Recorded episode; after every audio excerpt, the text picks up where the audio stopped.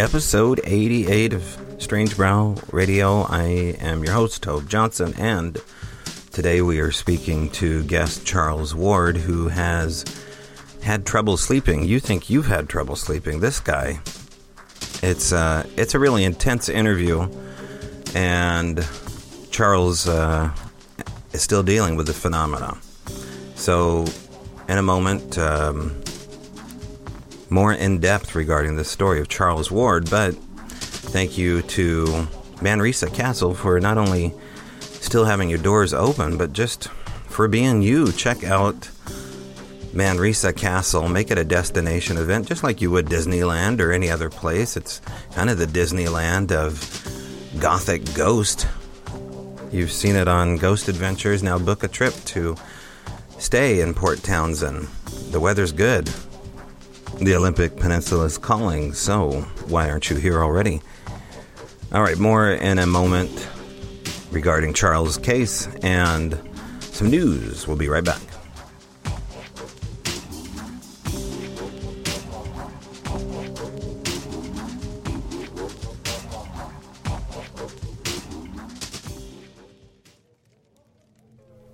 The Travel Channel. Well, an extension of them uh, gave me a call. Yet again, they're shooting another Sasquatch documentary film. I don't think it's a documentary. I think it's a little mini series show on on one of the Travel Channel type networks, and they are actively seeking people to reach out to in Washington State. They will be filming up here for the next couple months. I don't know how they're going to do that in the wave of a uh, burgeoning pandemic, but they are doing it. And so uh, I reach out to you. If you have had an experience with Sasquatch, not my version particularly of Sasquatch. I'm thinking, uh, they're thinking actually more of like roadside crossing, scientific data, you know, the, the flesh and blood answer. And if that's your bag, um, get in touch with me at strangebrowradio at gmail.com. And so they're looking for witnesses to interview, places to go, people to see, and uh, video to capture. So that's their offer. I, I threw out a couple names, but um, they want to stay particularly close, I think, from the sound of it, in and around Olympia and Seattle area, Mount Rainier, maybe come out to the Olympics. So again, reach out to me, strangebrowradio at gmail.com. I can't really go into more detail about that, but um, that's the word on the street. And that's the skinny, and that's my news element for you. I really don't have anything else other than the fact I just got back from a camp out with uh, two guests that I interviewed who I call Citizen 1 and 2, and that will be a Patreon episode coming out for Patreon members. And it uh, surrounds an interview with someone who got hired at Area 51. And did they take the job? Didn't they take the job? Well, that's why you got to join patreon.com forward slash strange brow radio. Really interesting conversation with Citizen 1 and Citizen 2 at a, uh, it was a two day interview, really, but uh, only a couple hours of it recorded. And we did have interaction. I left out the recorder in a couple different spots, and there were some crunch, crunch footsteps coming in on the recorder that sounded like bipedal walking. And then a lot of wood knocks. But there's campers, and that could have very well explained the wood knocks, but definitely not the bipedal walking up to the recorder. This is a, a national park, a beautiful national park in the Olympic Peninsula, and they absolutely have a legitimate sign up. I wouldn't say warning, but letting people know about the habitat on the trailhead. So they go over harbor seals, flying squirrels, which I didn't even know we had, and uh, blue herons. And then at the very end, there's a picture of a Sasquatch. And it just is very matter of fact the way it is about anything else biological up in the, the forest there and uh, their habitat. and explains certain characteristics of Sasquatch. So, anyway, is that why we went to the park? Yeah, kind of, but uh, is a stunning, stunning park. Uh, white beaches, which are hard to come by here, of crushed oyster shells, rock oysters. So if you're a shellfish fanatic like me, uh, it, it, was a good time laying out on that, that beach looking over a uh, blue lagoon that was warm, tepid, warm, beautiful water. And there's nothing like uh, a blue sky and a white beach and a can of Rainier. I also learned that my proclivity to not mention the beautiful recipe of the 25 to 75% solution of Rainier beer with pulp orange juice is not just called an Orenthal, but is, as I learned this weekend, called a brassy Sasquatch. So that was just all kismet.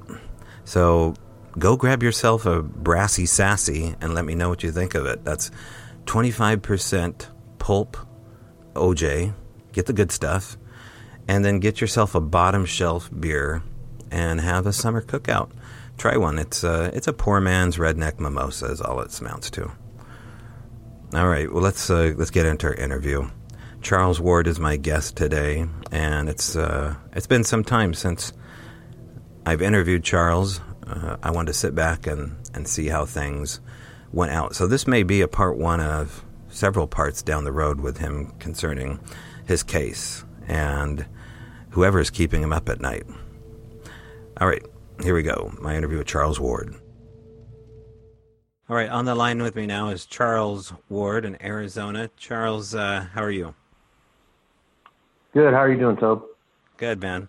Hey, I uh, I got an email from you regarding some similar situations, uh, previous situations, and maybe current situations, uh, in the uh, theme of sleep paralysis and the uh, prior episode that we did off of episode 82. And um, you said that there was some, not only some sleep paralysis stuff, but maybe some other stuff too along the way that led up to that point. So um, I'm going to uh, give the floor to you and kind of just walk, you know, the audience through the beginning of uh, what you uh, noticed as you were growing up with this, if it started that early, or um, I'm just going to kind of step back and let you have the mic here, and I probably have some questions along the way. But go ahead, Charles. Okay. Yeah. Um, with my uh, experience in the Marines, um, more like you know, uh, you know, we stood fire watches, and it wasn't until we were on the second phase of uh, boot camp that we were doing our uh, range training, basically uh, qualifying with the M16.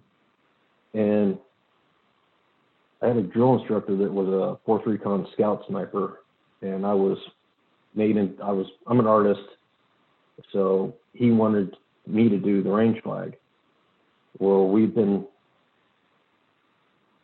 cycling through our fire watches and everything, know, got kind of used to that being woken up in the middle of the night. Well, there was one night we were getting ready to qualify, and the range flag wasn't done. So about uh, 12:30, 1 o'clock in the morning, I feel something touching my nose. I look up and or I open my eyes, and it's Sergeant Jeremy, my drill instructor, and his, this little voice is like, "Ward, you gonna finish my range flag?" And it really scared the shit out of me.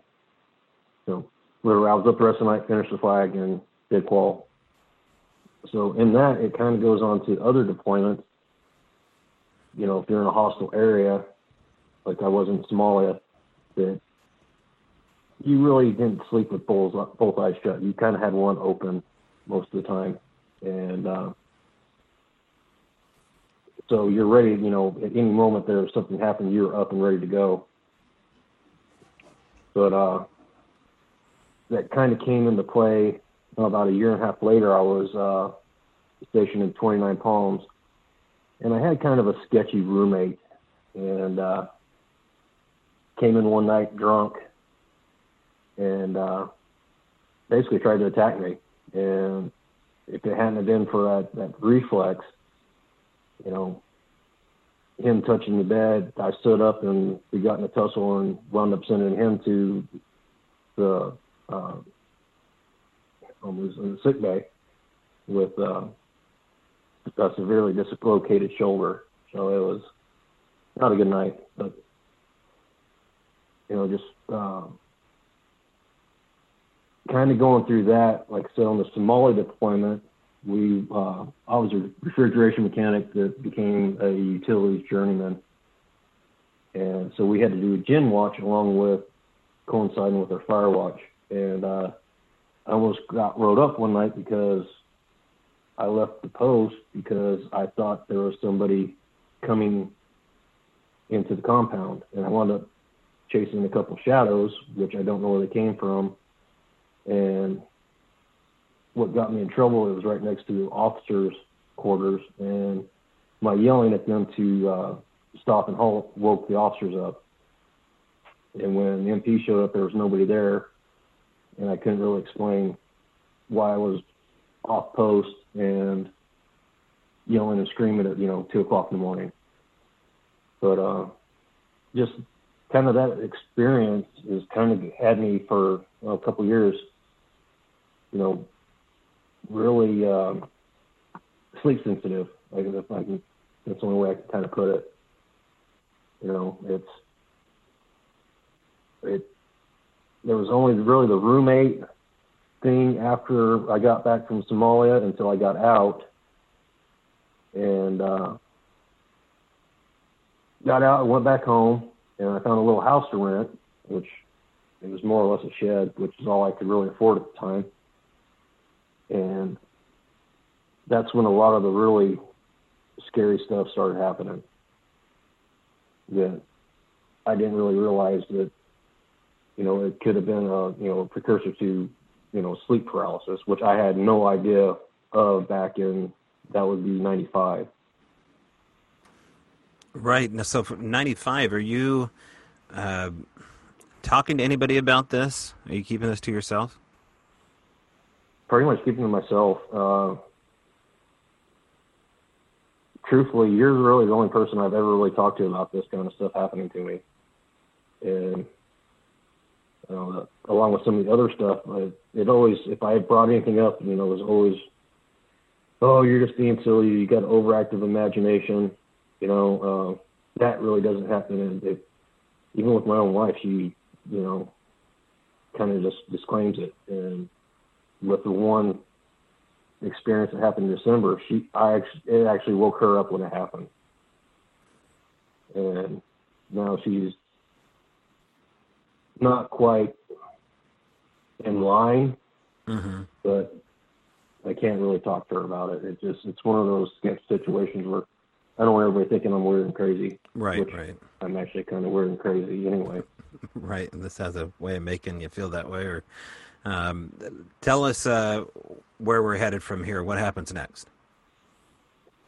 Okay, well, I'd stayed with my parents for the first two weeks after I'd gotten out, and after being on my own for you know the last four years, I'm like, uh, no, this ain't happening.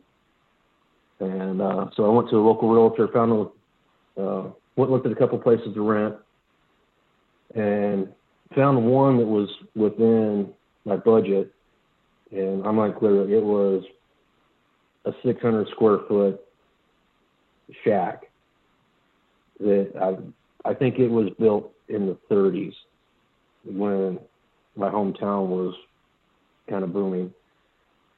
But um, I'd been in there a couple of months, and everything was going fine, and I was asleep one night and it felt like somebody literally jumped on me in bed. And of course, my reaction is to come up fighting, you know, and and that's what I did. I came up, I, I I felt weight on me, and I don't know if it was just the the blankets, but I flung the blankets off of me, and they landed about eight to ten feet away from me in the bathroom doorway. And what was weird was there was enough light coming in from the side window. It looked like somebody had walked out of the bathroom and kicked the edge of the blanket back at me. And that really freaked me out. So I pretty much backed up in bed and just sit there and I, wa- I, I watched the blankets until morning. I had to get up and go to work. And goes on a couple months later, and it's it's starting to get wintertime here in Arizona, and this place all it had was one small wall heater, and things got. Uh, this is what, what kind of happened. Stuff would happen more and more if I had a girl over, and I, I don't know what that pertains to, but. uh Met a girl, had her over. Well, the next night, I get awakened to, I mean, it feels like sub-zero temperatures in this little house. And I go and I check the heater, and the pilot light has been blown out. And so this is like three, four o'clock in the morning. I get the pilot light lit up, and I crank up the heater, and it does not seem like it's heating the house and uh, I kind of developed a, a cough. I call him to work. I didn't call. I had to drive him to work because I didn't have a phone at the house, and this was way before cell phones or a cell phone I could afford at the time.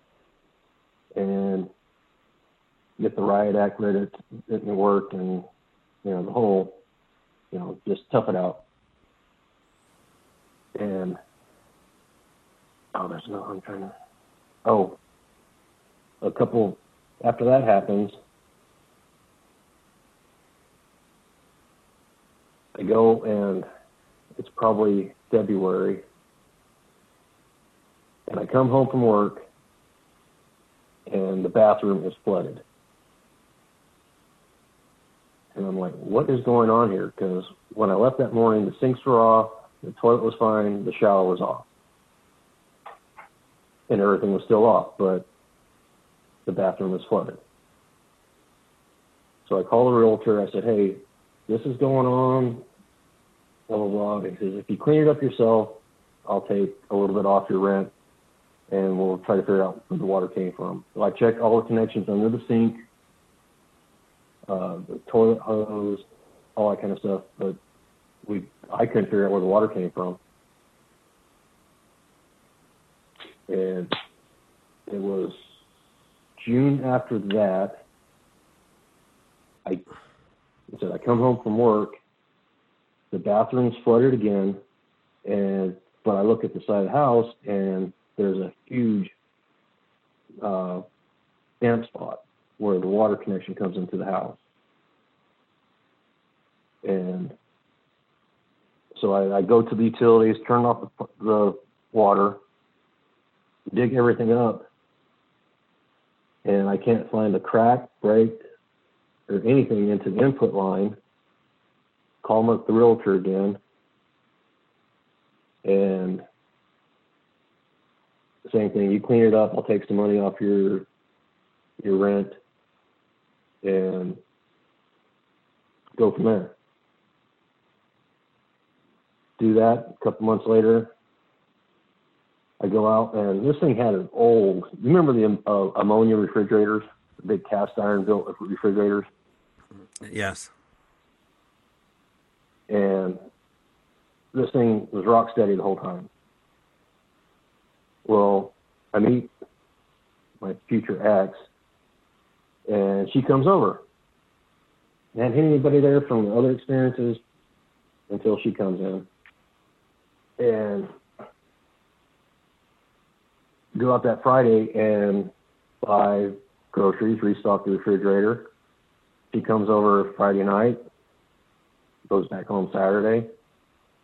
Well, I wake up Sunday morning, the refrigerator's off, and it actually recycled and heated the chamber and ruined everything in there. So by this time, I'm getting pretty fed up, and I was about a year, not quite a year and a half into living in this place And again, uh, what year, Charles? It's 95, 96. Got it. And so, uh, you know, it's my ex. We we found another place. We move out, and then a lot of the, the stuff stops. And just prior to moving out, oh, I'm trying to. I gotta two water leaks refrigerator. Oh, and the microwave.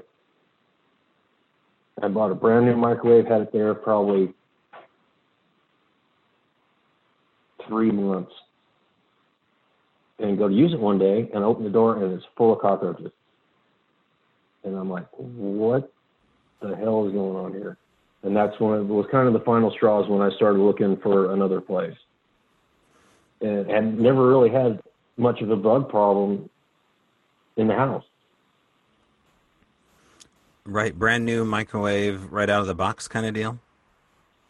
About three months. Right. And uh, it, I'm I'm not saying full of cockroach. It was enough that I I didn't want to reuse it anymore. It was Mhm. there's five, six, seven, or eight cockroaches inside the cooking area, and it's like that's one of my smally things. I have a real phobia about cockroaches.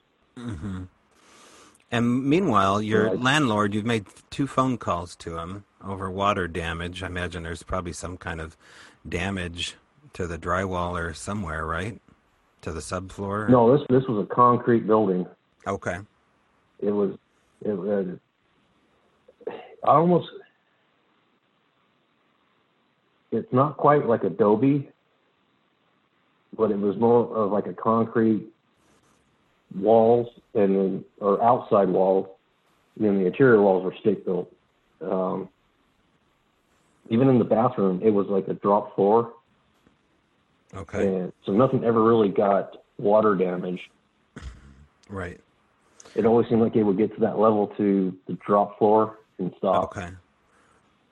And so, was there But was any like was there anything in your landlord's uh, response to you calling him that sounded like this was news to him, or was did he maybe was he feel like he was hiding anything that he knew this place was had an issue?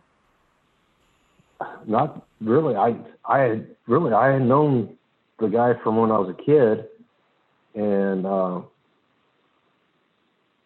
uh, his daughter had married a friend of the family. That's how I knew him, and it was his son's property that he managed, and and at the time I didn't really know what I had. I hadn't really gotten into you know what we all call you know the paranormal at the time, so I was kind of uh, uh, naive to the fact of stuff, you know, the stuff that was going on. Right, and cockroaches and water damage don't equate ghost or you know uh, anything else other than an issue, but you're sensing more going on than just bad craftsmanship. Yeah, and well, like I said, the, the initial the jump on, uh, you know, at the time I, I kind of had said something to my dad, and he says it's just nerves because I had been out of you know a kind of controlled, um, what can I say, lifestyle or um, I, I, I don't know, I can't put that it was just me trying to readjust that I was trying to adjust to civilian lifestyle and I was Mhm. had other things going on that and other than that that's I took it at that and just kept going. But when all this some of the other stuff happened, I I don't know, I didn't put much thought to it until like I said, my dad passing uh five years ago and in the last five years I've been doing a lot of rethinking about you know well what what happened with this kind of thing and you know, What was it, Charles, uh, about your dad's passing again that uh, brought this up? it was very sudden. Nobody knew. Uh, let me kind of get into that. Um, I get a call from my best friend one Friday morning and telling me that his dad had passed away that night.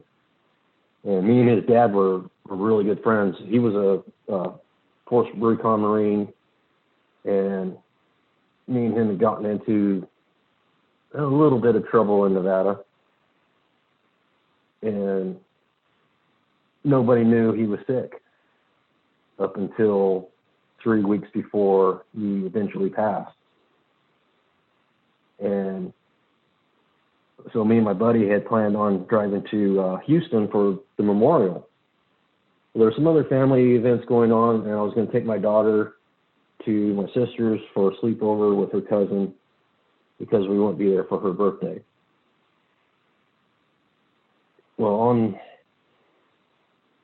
on the way to taking her over there, I well look, I was going to call my dad that that Friday night because he'd been going to the VA for some medical issues, and it kind of got me thinking, and I was I was pretty much going to call him and chew his ass, you know, something's going on, you better let us kids know, kind of thing. Because I didn't want it to happen to our family, what happened to my buddies. Well, being that said, on the way to drop my daughter off, I get a phone call come over the car, and it was Dad's number. And I answered the call, and it was my mom. Well, I, I said, "Hey, Dad, what's going on?" And it was my mom, and she's like, uh, "I found Dad this morning." And I'm like, "We found? What?" He says, "Yeah, they just put him in the ambulance and taken him away." And like, "You found him? What is he okay?" And, she's no, he's dead. And so I had my dad and a very good friend that was kind of a father figure pass away within 48 hours.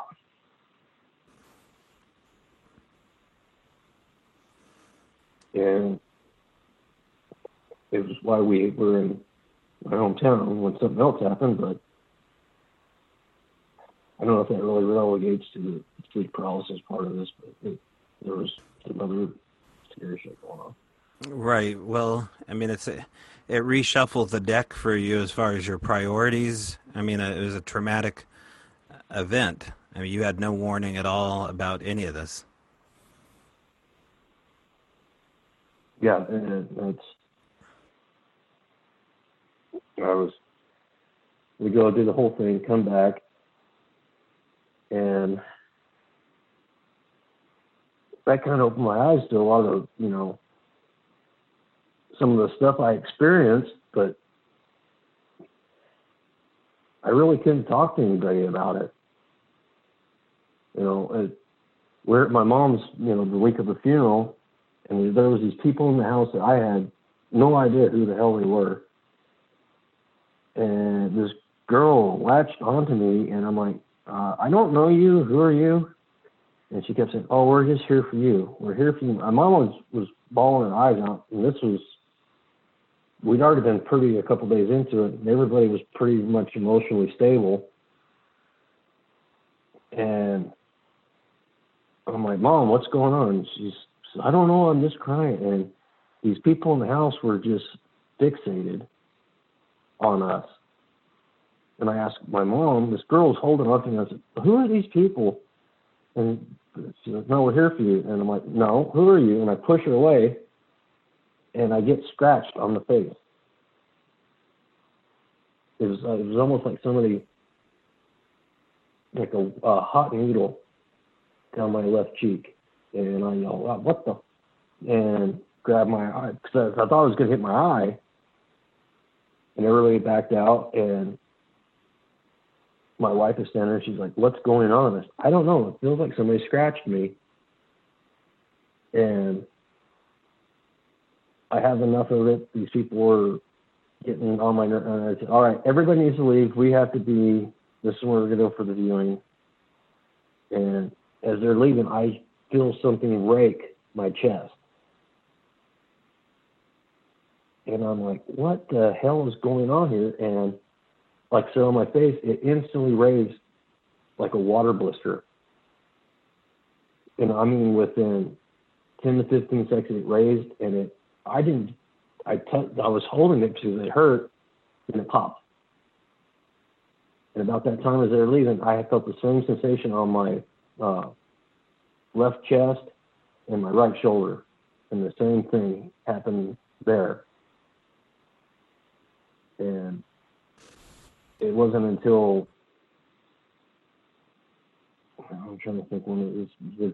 Somebody was talking about psychic vampires, but I need to get back to the house in my hometown because we had I moved to Nevada. Well, before you go there, Charles, uh, before you go there, I want to okay. ask you about these people. Uh, they show up to your father's wake, correct? No, they're at my mother's or my dad's house. Okay, but you're there for the view. You're there after the funeral. We're getting ready to go to the private family viewing. Okay, got you. And so the, and these people show up, and people, other people can see them. Yes, my mom apparently, and after this, I, my mom totally clammed up. She would not explain who they were. Um, she was going through some, um,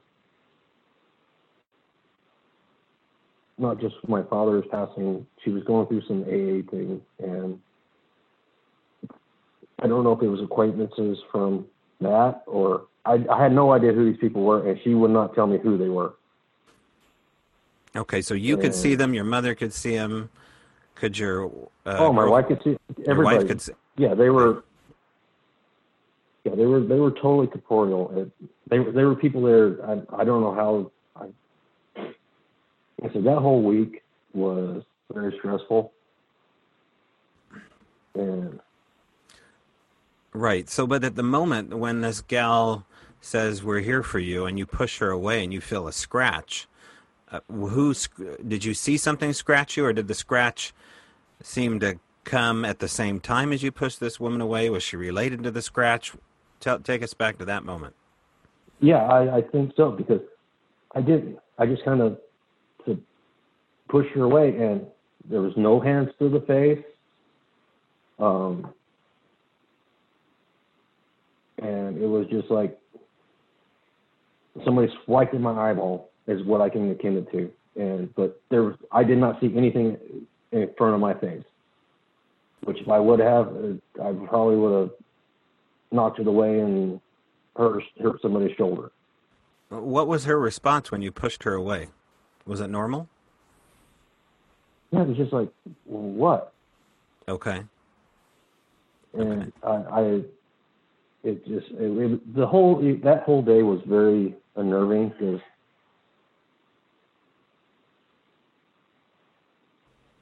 Well, sure, yeah. That's when I, I got to chew my. Yeah. That's when I got to chew my dad out about not calling us as he's laying there on his lap. Okay, before we go there, now uh, let's talk about what happened to your chest and your arms. Are you saying that you felt manifestations, boils on your body? Did you say boils? Yes. Like okay. a like a water blister. Yeah. And you've never gotten those before? No. It, it, it felt like a, a, a heat burn. And and all of this happened within minutes of the, the first cheek slash. As you know, as I was pretty much running everybody out of the house.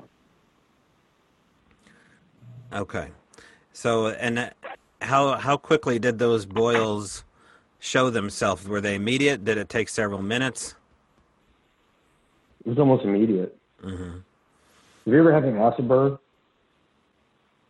Uh, water, uh, water burn. Uh, never a heat burn, but never acid. No. Almost like, like a like a battery acid burn. It was almost kind of like that. But getting back to these people, I don't want to beat a dead horse here about these people. Are they these people that showed up? You've you don't feel as though there's some kind of manifestation of these injuries, or do you? Yeah, everything happened within them being in proximity. And we have, do we have any idea who they are today? No, I don't. I can't. I and I still can't get my mom to talk about it. Well, why would that be? I've asked them. Do you have any idea why know. that would be? I don't know. Uh, Mhm. I don't know if the whole AA association. Gotcha. Okay, Or- maybe it's just an anonymity for the fact that they're an AA. Yeah. Okay.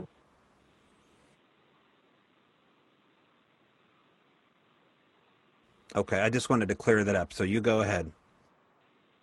Okay. I kind of got. I kind of got off of where I was trying to take this whole thing. Uh,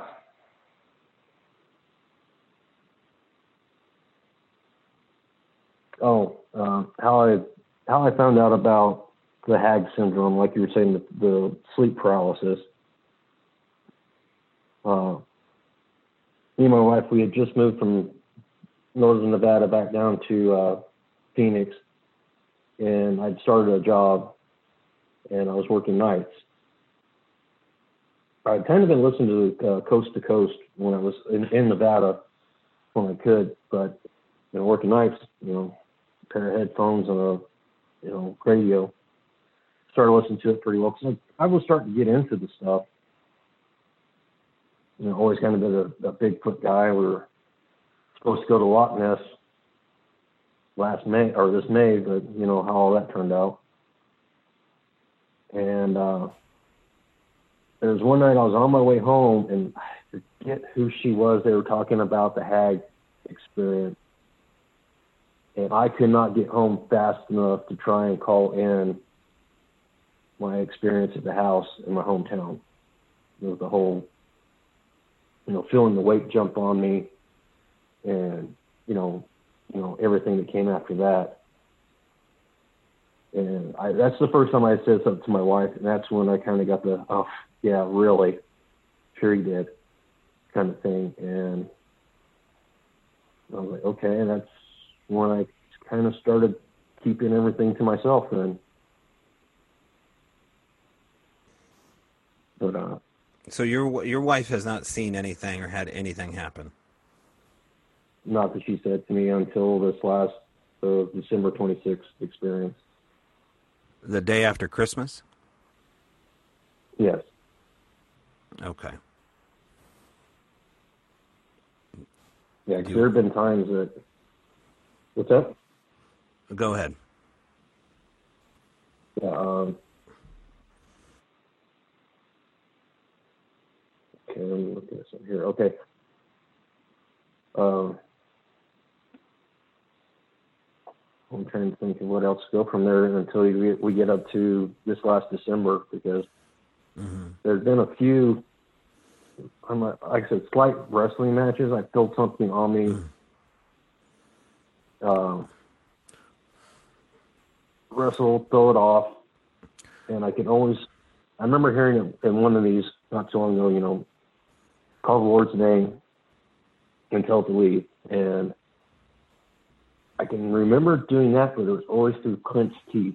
I don't know if you just kind of, you know, Jesus man, get off me, kind of, you know, kind of thing. And it might take one or two times saying it, and then everything would go back to normal, and I go back to sleep. But up until that time, uh, this last December, well, let me put this in before we get into that. Uh, my niece in Nevada was kind of growing out of her little kids' toys. And my mother in law was up there visiting, so she sent a bunch of her toys down to my daughter. And I'm not sure if the, exact name is um, an American Girl doll. They're like the kind of like the life realistic dolls. Right, right. They were kind of big in the '90s. Yeah, uh, she sent one of those down, and the first time I saw it, it creeped me the hell out. And I, I told him, I said, you keep that in your room. I, I don't want nothing to do with that. Well, my wife thought it was funny to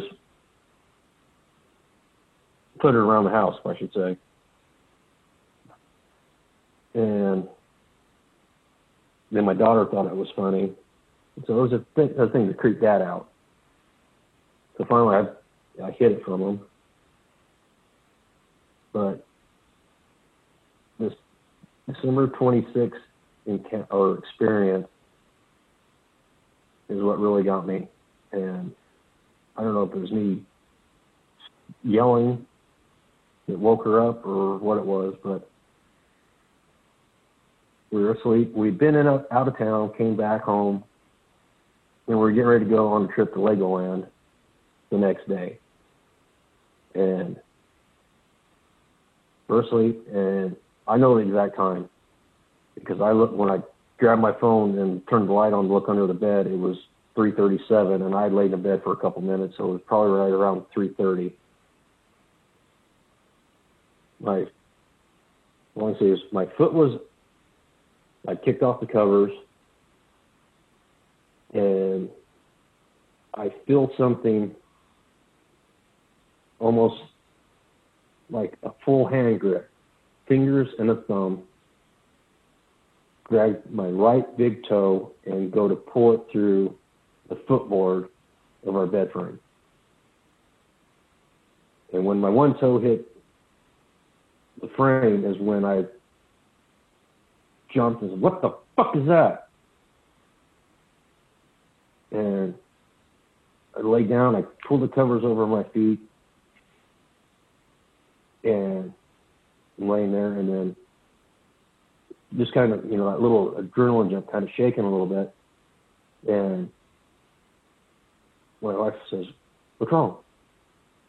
I'm like, nothing.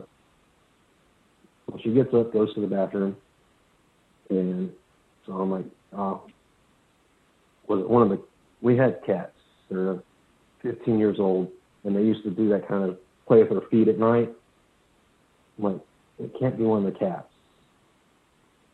Grab my phone, turn the light on, look under the bed. The, the bedroom door is closed. I look around the room. There's nothing in the room. And she asks, You all right? Said, Yeah, I'm all right. We go back to bed. And this is this is a little bit different experience. I was laying in bed, and just as I was dozing off, it was probably close to a little after four. It felt like somebody grabbed the, the bed covers and were shaking them like to clear them out. And I'm trying to grab them, and I feel something walk around the side of me, and I forearmed it. I was laying on my left side. I swept my arm, my right arm across. It felt the the blankets move, then it quit. All this time, my wife is sitting or sleeping next to me, not moving, not saying anything, or didn't even know about it or interact with it. So after that, a couple days go by, and I don't know what time this was because it didn't fully wake me up, but I was asleep, and it felt like somebody. It woke me up enough that I realized it happened. Like somebody ran their finger from my heel to my big toe on my left foot through the covers. It was kind of a and that's when I started throwing blankets at the foot of the bed, keep my feet under. Because I'm like, I, that happened, and the next night I I sit there on the edge of the bed. I was really tired, and I just kind of said a little prayer. I'm like, come on, guys. I don't know what the hell's going on here, but let me get some freaking sleep. And it went away for a while. I I'm not really hope, you know, sure on you know what that whole situation is. I want to go back to the moment where you described something pulling your foot at the headboard there. The way I understood it and set me straight here, Charles, is that something reached through the headboard and was trying to pull your foot through the headboard. Is that, or not the foot, the headboard, but the foot, the foot of the bed? Yes. Yeah, it was like I, like I said, I felt fully felt something encircle my toe and pull it, and it was like just just as my my middle toe or my foot hit the ironwork. You know, it, it, it took just a couple seconds, and then I realized, you know, what the hell is going on here. Okay, but there were slats for it to reach through there. It wasn't like it was trying to pull your foot through, uh, you know, something and apport it, you know, through another dimension Oh, no, or anything no, like that. Okay, gotcha. No, it's it's like a wrought iron footboard, so there's plenty of space in between the uh, metalwork. And you felt a hand? You felt the nails, the thumbs? Did you feel the anatomy of what it was? I didn't feel nails, but I felt like a fully encompassing grip, fingers and thumb. And it, I mean, I felt that, and then boom, my toe hit, and Mm. it was on. And so your wife not messed with at all during that night, just responding to you? No, no, she responded to me waking up and cussing. Right. Which is that normal for you? I mean, given everything you've been through? Uh, there had been some sleepwalk walking issues, Right. but that was when I was going to school. Right. Uh, you know, she caught me uh, Right. trying to uh, put the bathroom in the dryer in the laundry room when I was trying to get to the bathroom. But I was, like I said, I'm, you know, I was working a 10, 12 hour shift and doing two to three hours of homework at work or at night when I got home, and then going to school five to six hours during the day. Dude, you must have been exhausted. I mean, you were living almost the exact life I was living when I got out of the service. Because if you don't have a contract job when you get out, or you go directly to school and you're trying to pay for it, even with the GI Bill, it's it's still tough. I mean, it, I remember those years. It's it's physically exhausting. Oh yeah, no, I uh, I'd gotten out. I was a certified refrigeration mechanic. And like I said, I go back to my hometown. It's a small town. It's maybe ten to twelve thousand people within the whole valley, and there was two AC companies there, and applied at both of them, and they're like, "You're more qualified than our senior uh, mechanics or uh, refrigerant guys. And I basically couldn't get a job in my hometown, so I went to work at a, a small company, you know, working on a wash rack at a hydraulics repair place. And I worked my way up through that to where I'm at now, and with at, at that company, wound up going with them, moving to Northern Nevada and managing their shop up there until I said, I had a falling out with the owner. Had met my wife. We got married, moved back to Phoenix, and about eight months later, I started going to school. But I was working a full time job with another uh, machinery company. Company, and like I said, it was. I literally worked a 21 hour day for three years. Yeah, and of course, I'm wondering if the exhaustion, given the fact that things had already started. Um, let me ask you this: Did things start before Somalia?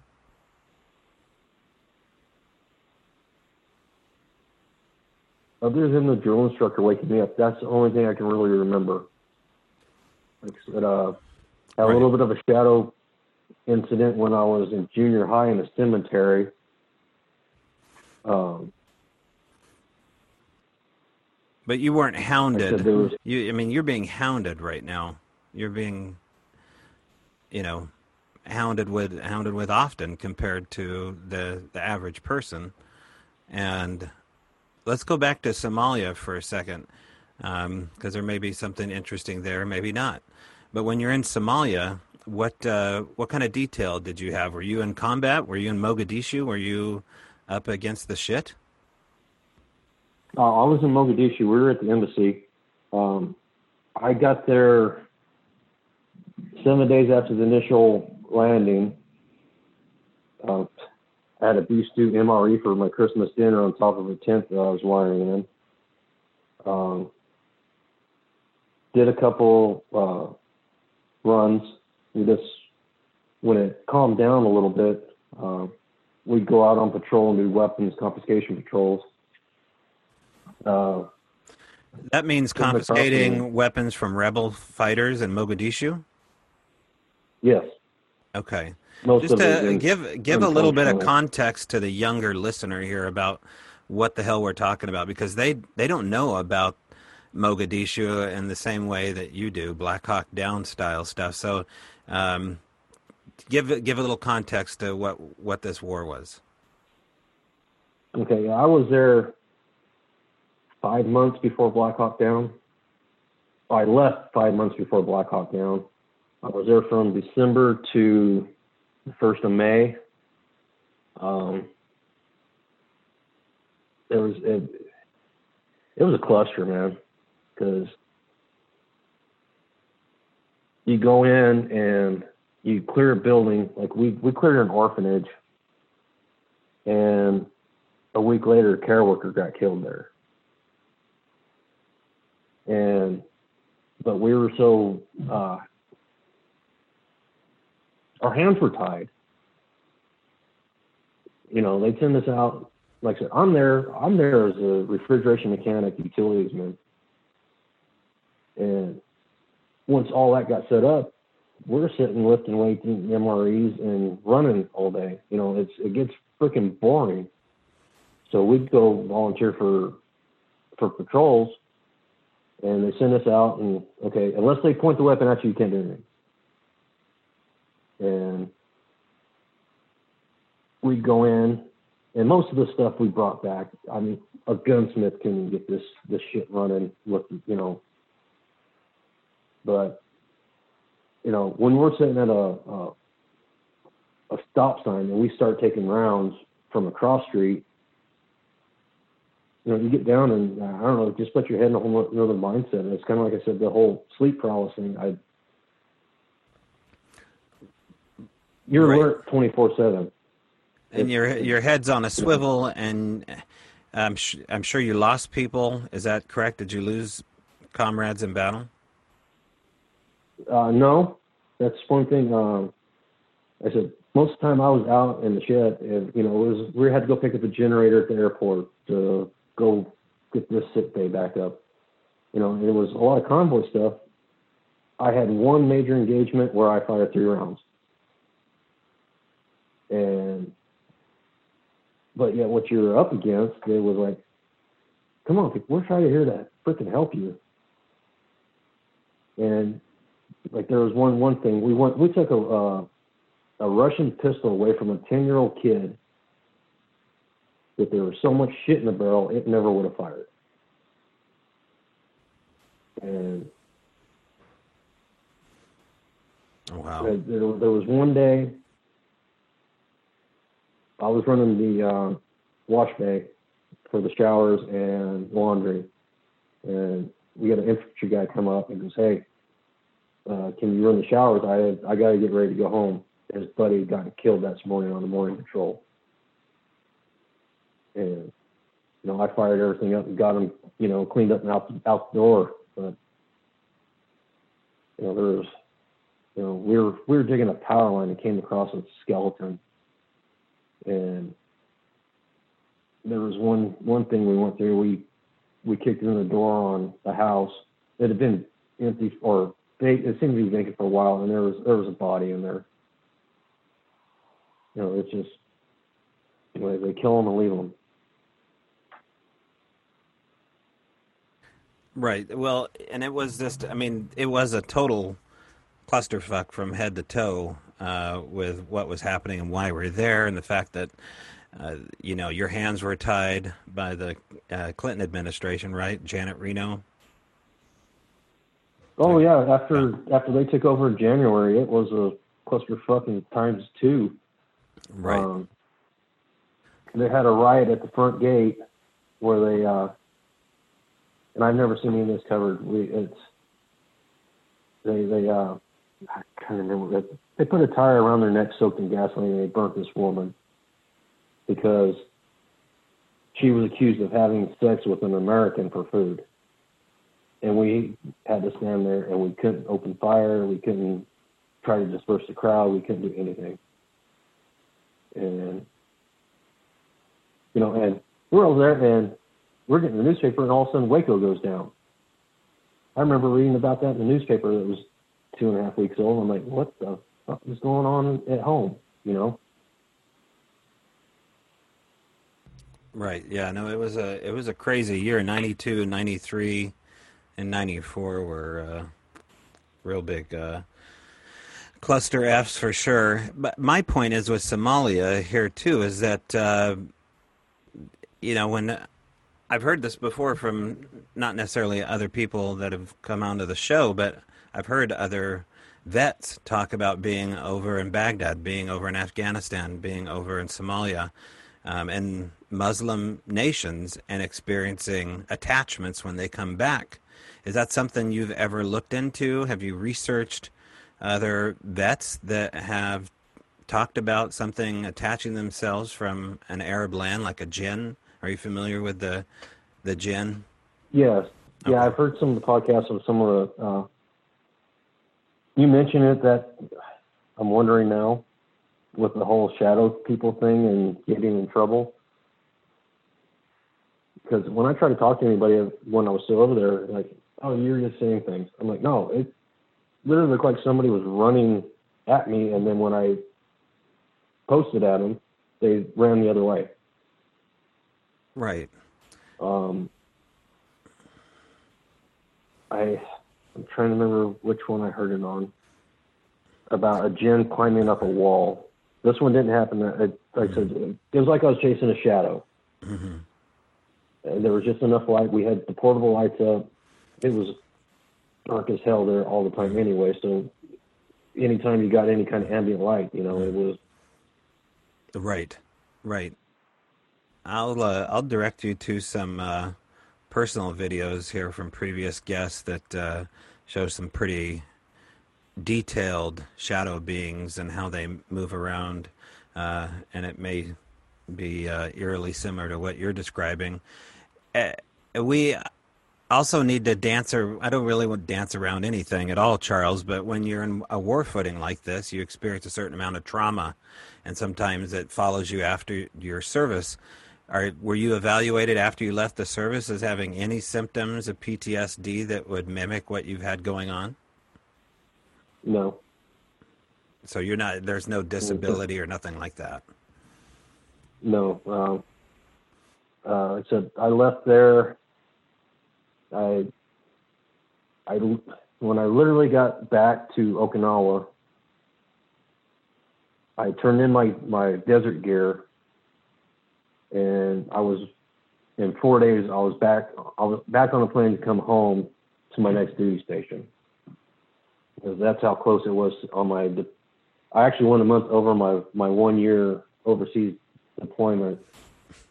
Right. While I was in Somalia. Right.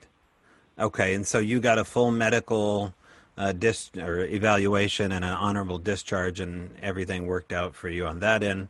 And so you're not you weren't yeah. treated afterwards for. How about any? Uh, had you ever reach out to anybody that was in your squadron at all and talk to them about any similarities? Did you maintain any relationships with anybody that was in your unit? I tried to. It was it was uh, we were uh, we were a enhancement unit.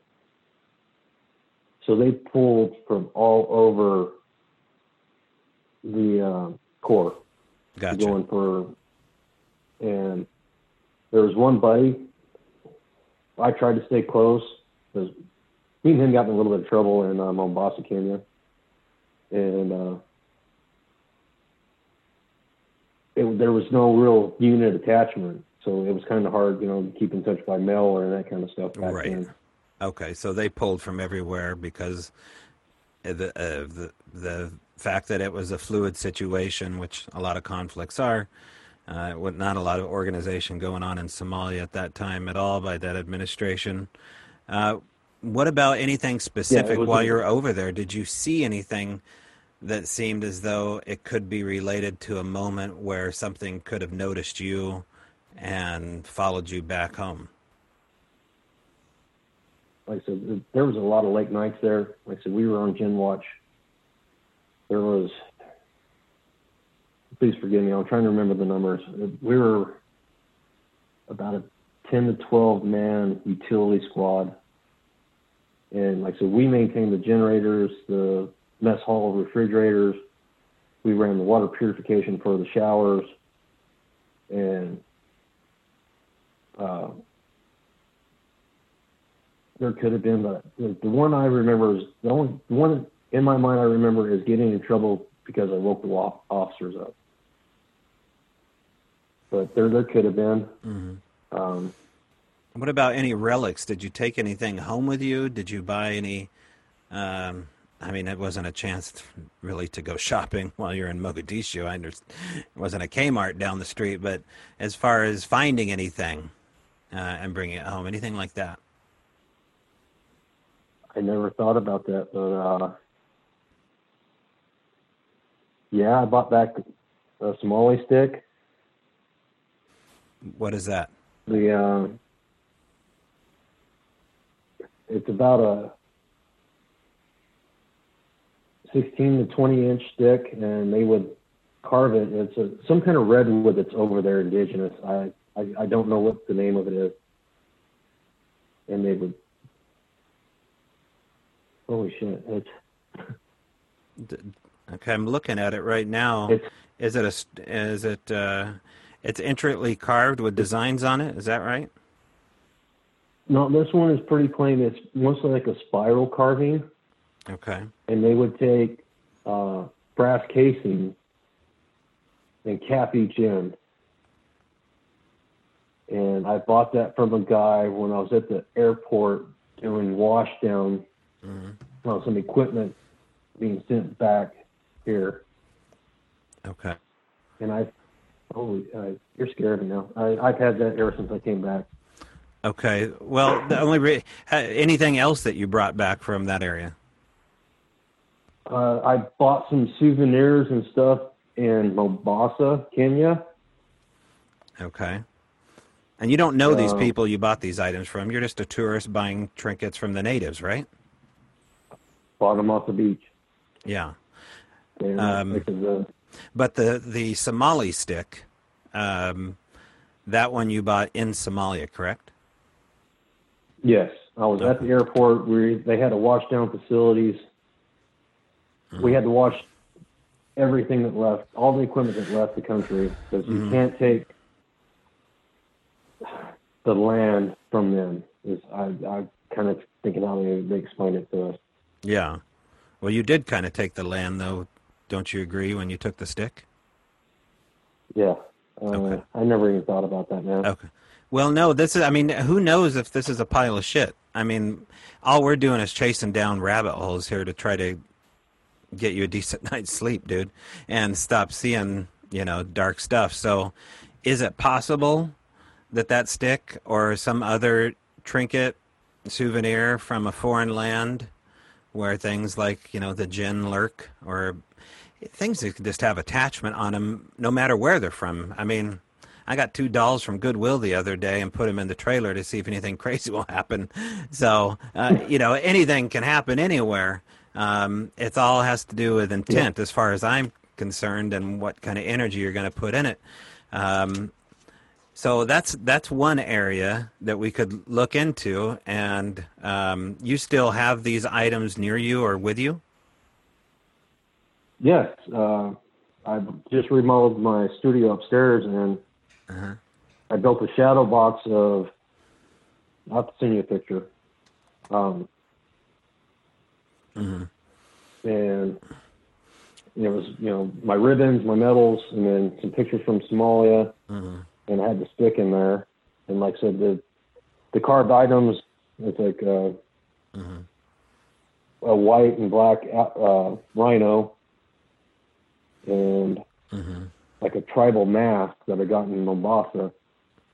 Okay. Uh, what kind of mask is this? It's a tribal wooden carved mask. Yeah, it's a small one. It's like four inches wide by probably Mm-hmm. ten inches tall. Right. Okay. So I mean, in my opinion, there's a there's at least a couple different items there that are maybe trigger objects or suspect objects. We don't know that. I'm not saying that's what they are, especially if they mean a lot to you and they're you know very unique. I get it, but uh, it's something we can look at. And after the well, I'll tell you now because there's other people listening to this that may have the same issue. What I suggest is leave something near these items to listen to them to see if they have some kind of energy. And that's why I suggest recording. Um, you know, put them in a secure area and listen for interaction auditorially. And the best way to do that is to find the quietest place you can put them away from any external sound and let them do their thing after you close the door. And so, what are we waiting for? We're waiting for disembodied voices, languages we don't understand, and energetic sounds that sound like uh, knocking, taps, bangs, things of that nature. Um, and if you can, if you, you know, come away after two or three times of recording these things and they don't do anything, I would still put those objects outside of my house to see if things change for you. You don't have to sell them. You can put them in storage for a while and, you know, put a Faraday cage around them. Uh, you know, glass is one way to do that. Uh, you can cover them uh, with sacred objects and things of that nature. But um, that would be something uh, that I would do, you know, in my house, especially if, if we had a action like you're having and we had objects from those areas in particular with the things you're describing, that would be my number one place to go. If you didn't do a ritual, if you weren't a part of any kind of, you know, um, you know, attachment and in some kind of a zone where an attachment could easily happen while you're in Mogadishu. You see what I'm getting at? Yes, and it's kind of funny you said, you know, a quiet chamber. I just bought a very large gun safe a couple weeks ago. It is fully insulated. Yeah, there you go. I mean, that'd be perfect. stick might go in there with Yeah, I mean, if you can, you can do that, and you can leave a recorder in there to see. I mean, if something happens while you're totally insulated and that object does anything at all, you hear any sound where there shouldn't be a sound, and that object's near a recorder, um, then you know that's something you have to get rid of. You have to find a way to get rid of it properly, and I don't know what that would be. People say different things. I tend to think that you take these items and you bury them somewhere and forget about them uh, and get rid of them. I don't think you should burn them, but um, if they don't mean the world to you, and uh, you know you can live without it, uh, look into that there. But the other thing I wanted to ask you too um, is, what have you seen? I mean, you've experienced a lot of feelings, um, but what have you actually seen? uh, like the previous one I was talking about, like what I would think the first shadow experience Mhm. or shadow people other than in Mogadishu uh, was in junior high. I'm going to say 83, 84. No, probably more 85. Um, my best friend, his cousin had moved from in town, and that summer we had. I mean, we had gone all over the place on the bikes. You know, it. You know, I want to put this out there. Stranger Things is me growing up. I had the exact same bike as the one kid, the the yellow banana seat. Oh yeah, And- classic model. Oh yeah. But my best friend's cousin was chasing this girl in her class, and we're at her house, and we were supposed to be home by ten. Well, that didn't happen. So we were going to shortcut through the cemetery to get home. And this is a large farming community. We knew all the farm roads, where the fields were, the canals. But we are going to go through the cemetery to get home. And I don't know what it was. As soon as we got inside the cemetery gates, about 100 yards, my chain came off. And there it was a, almost a full moon, so there was enough light I could see. I got the chain back on. They're laughing and screaming at me, making fun, and I get a another 200 yards, and the chain comes off again. Well, as I, I'm putting it on, I'm looking around, I see these black shadows whipping around me.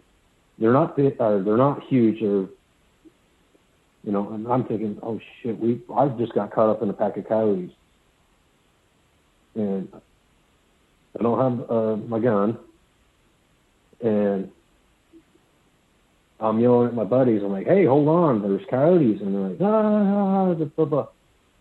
Get the chain on again, take off, and I'm almost out of the cemetery, and the freaking thing comes off again. I get it back on. I get all the way home, and that chain never came off the rest of that summer. And they teased me about that all summer. They're like, "Oh yeah, your chain comes off in the cemetery." I'm like, "Hey, we we rebuilt our bikes every winter. You know, it's you know." And I, I remember that, and there was like I told you earlier, there was kind of some guardian angel kind of things I was after the whole pneumonia thing that uh, I got hit by a car twice. Not a scratch on me. And in fact, I, in 70, I only remember this because my mom, this is the only story she will tell us about was I was about five years old and I wanted to go to my dad's shop because he was working on the race car. And the shop was about a mile and a half away from the house. And I left. That, that was 78. You know, parenting, you know, was kind of, you know, come back when the, you know, the street lights come on kind of era. And, uh, somehow I got way off course and these guys in a red truck picked me up and knew exactly where to bring me home. And I was formerly LDS, and I always remember the painting they had of Jesus in the uh, mm-hmm. church. And my mom asked me, well, when they brought me home, she's like, well, what do you look like? I said, like Jesus. Oh, wow and then four years later, we had moved from there to another place, and I was riding my bike, and I was, you know, a little dumb shit, and I happened to ride out into the street as a car was coming around. It was kind of a blind corner, and it was a red truck. They hit me and knocked me into the ditch. And my mom said that I said the same guy pulled me out of the ditch and brought me home. You know, at, at that time I was eight and a half, nine years old. And then uh, my junior year, I was at a, a party, and some guys started, you know, cranking up whatever, and I was talking shit as usual. And I went to go to my truck to get something, and I heard a car revving. And as I looked over, a car was coming at me, well, this let me finish this experience, and I'll tell you about a previous one. it felt like somebody grabbed me and pushed me up onto the hood so I didn't get hit in the legs by the bumper. But off the side of the car, they took off. This weekend, uh, this is some after. Um,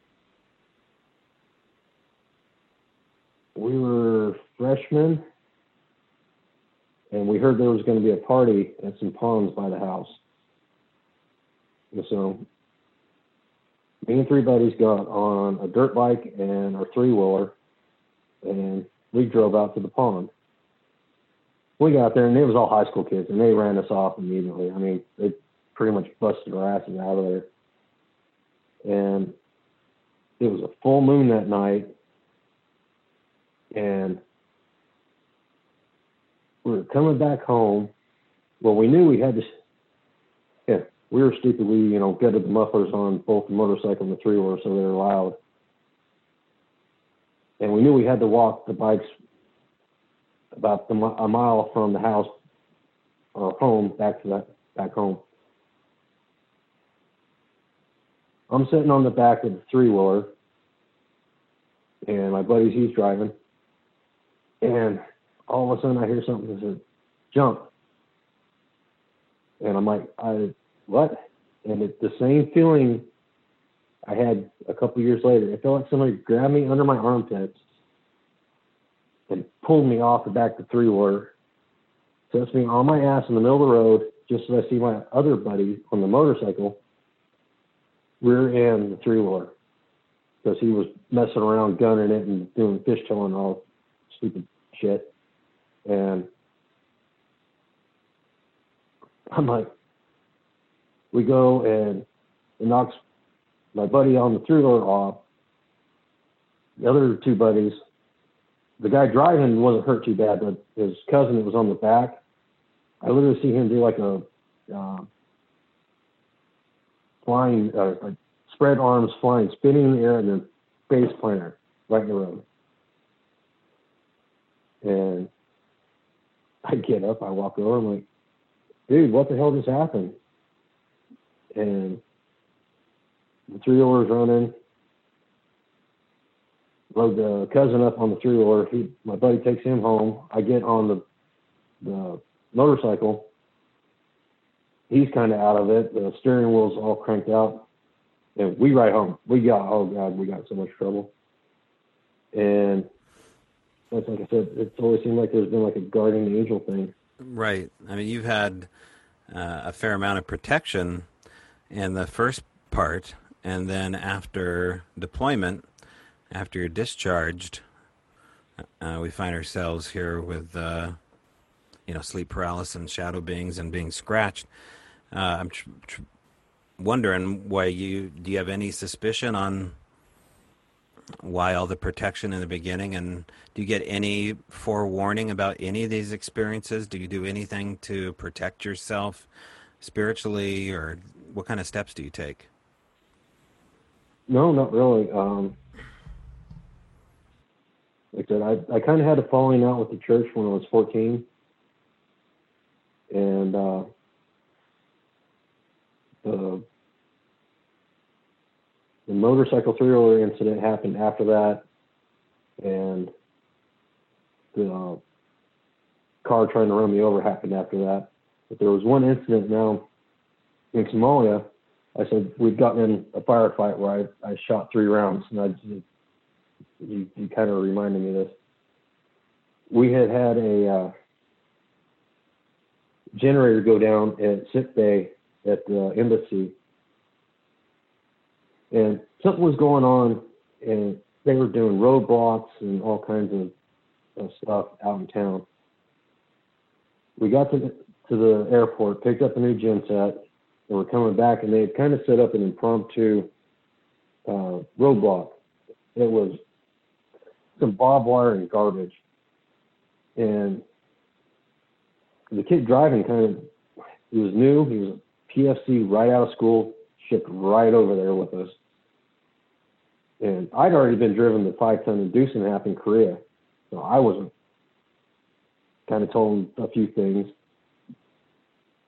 well, we get stopped at this uh, roadblock, and this truck pulls up in the inter or about 250 yards away from us at the intersection. These two guys jump out. I did not hear it from anybody else, but I heard gun, gun, gun, like right behind my, my right ear. And as soon as we, I, I turned and, and looked and saw the truck, is when I heard the first snap.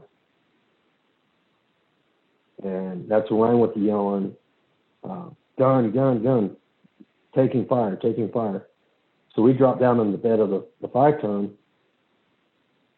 and I hear the kid trying to work the gears on the truck and everything, and we're yelling, "Go, go, go!"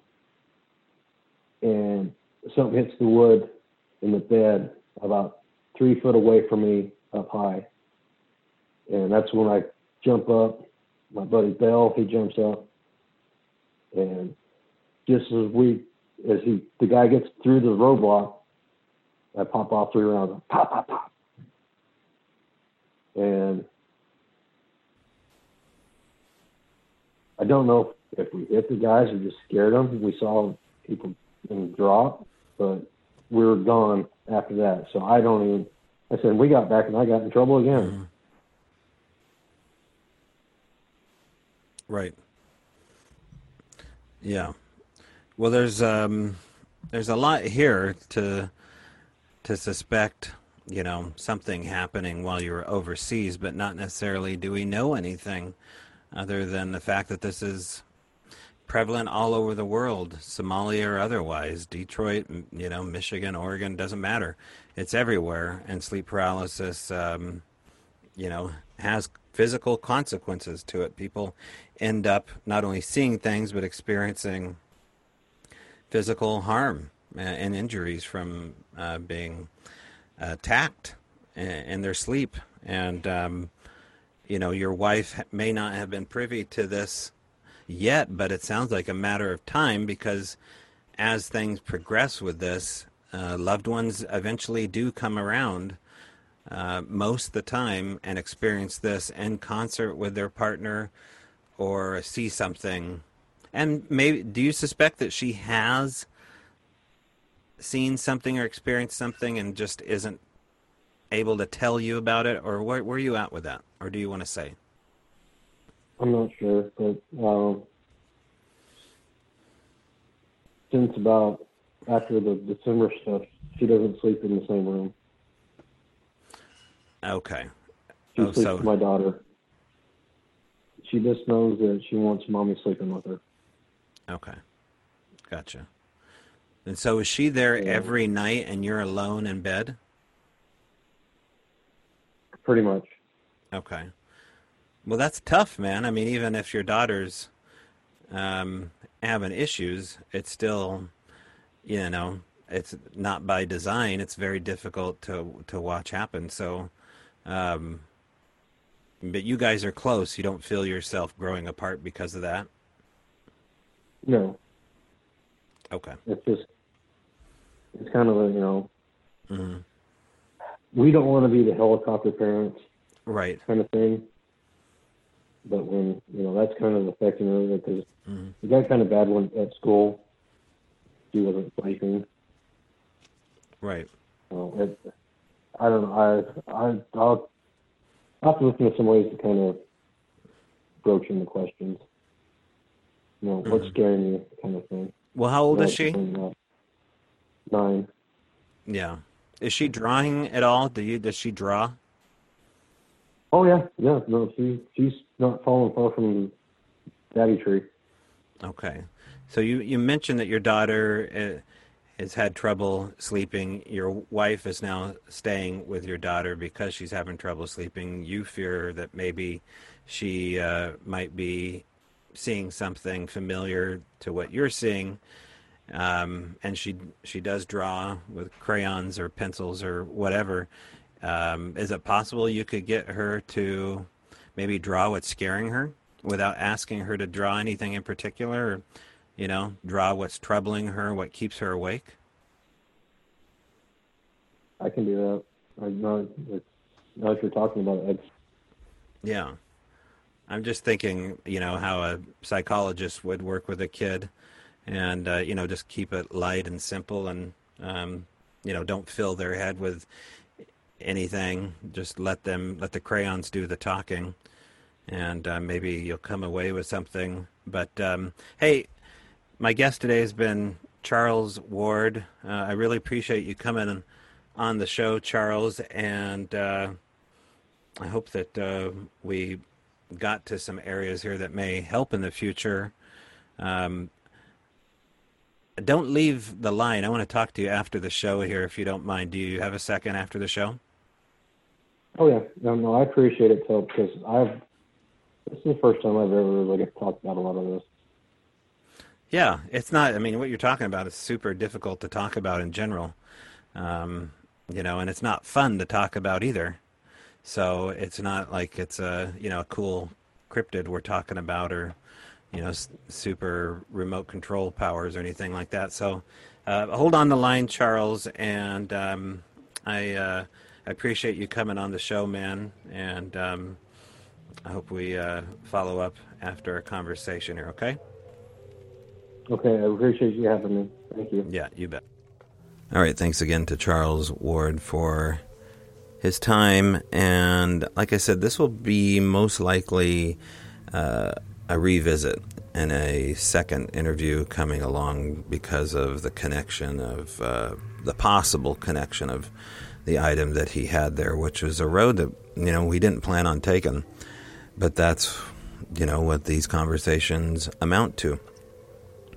Also, I'm planning on doing a sit down interview, a follow up with Keith Linder who is only a ferry ride away, but because of the way things are so shaped right now, which is pear shaped to the nth degree, uh, if I can sit down with Keith Linder and talk about the Bothell Hell House and his uh, upcoming book, um, I would like to also have that available as a video, and that would be on patreon.com uh, forward slash strange brau radio, which, if you have a chance to check out, there is a lot up there. Lots of video, lots of podcast uh, that you haven't heard of yet either, and the hidden content at the end of these broadcasts is only the tip of the iceberg. What if you're missing out on whole other material? At patreon.com forward slash strange brau radio. Also, check out the website at strangebrauradio.com. And if you would like to be a guest, all you got to do is hop on your digital device and write me an email at strangebrauradio at gmail.com. B R A U is how you spell brow. And as I alluded to last episode, uh, eventually I am moving everything, all the updates, all the stuff back to a website because I feel like social media is going to be hit really hard coming up in 2021, and I just want to get ahead of the game. So it will be a little more difficult to share information on social media, in my opinion, from what I've seen so far. And the topics we discuss may just be just too damn taboo. So they come after my website, and then we've got a First Amendment issue. I don't think we necessarily do, as long as they write the contracts. So open discussion at strangebrauradio at gmail.com. And it'll be the same old thing, except you'll be m- way more interaction if you want to. And if someone wants to keep a Facebook page alive in 2021, they certainly can by creating one, a fan page or whatever. But that's, uh, I'm going to leave that up to somebody else. But still doing updates.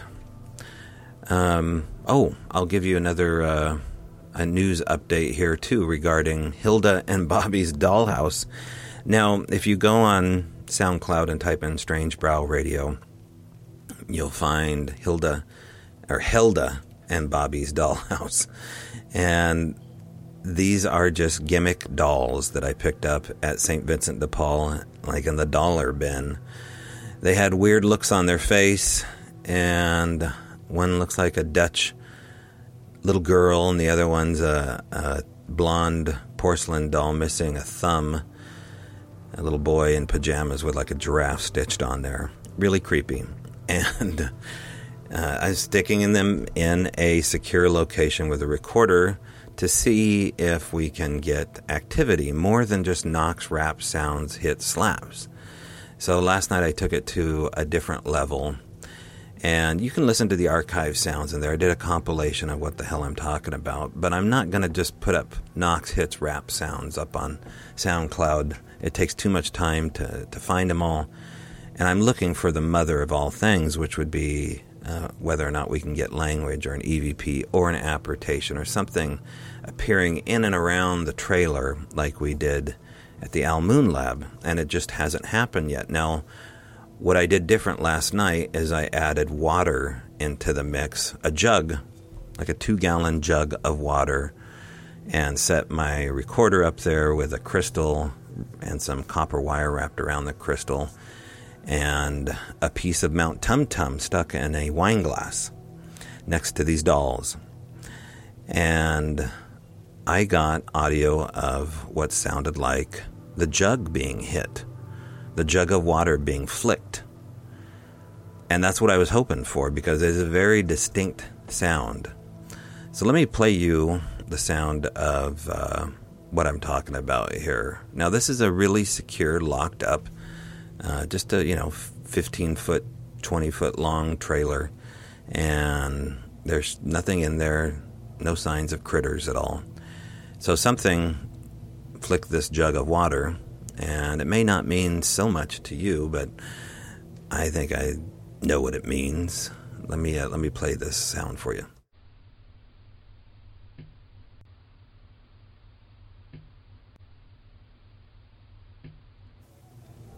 Now, of course, there's a lot of other sounds on there. I'm just not going to play them because I've already recorded sounds like that before, and they're unnecessary to understanding the conversation here about trying to amp things up. We're waiting for something else to occur, and that really is something else because that sound has never been recorded before.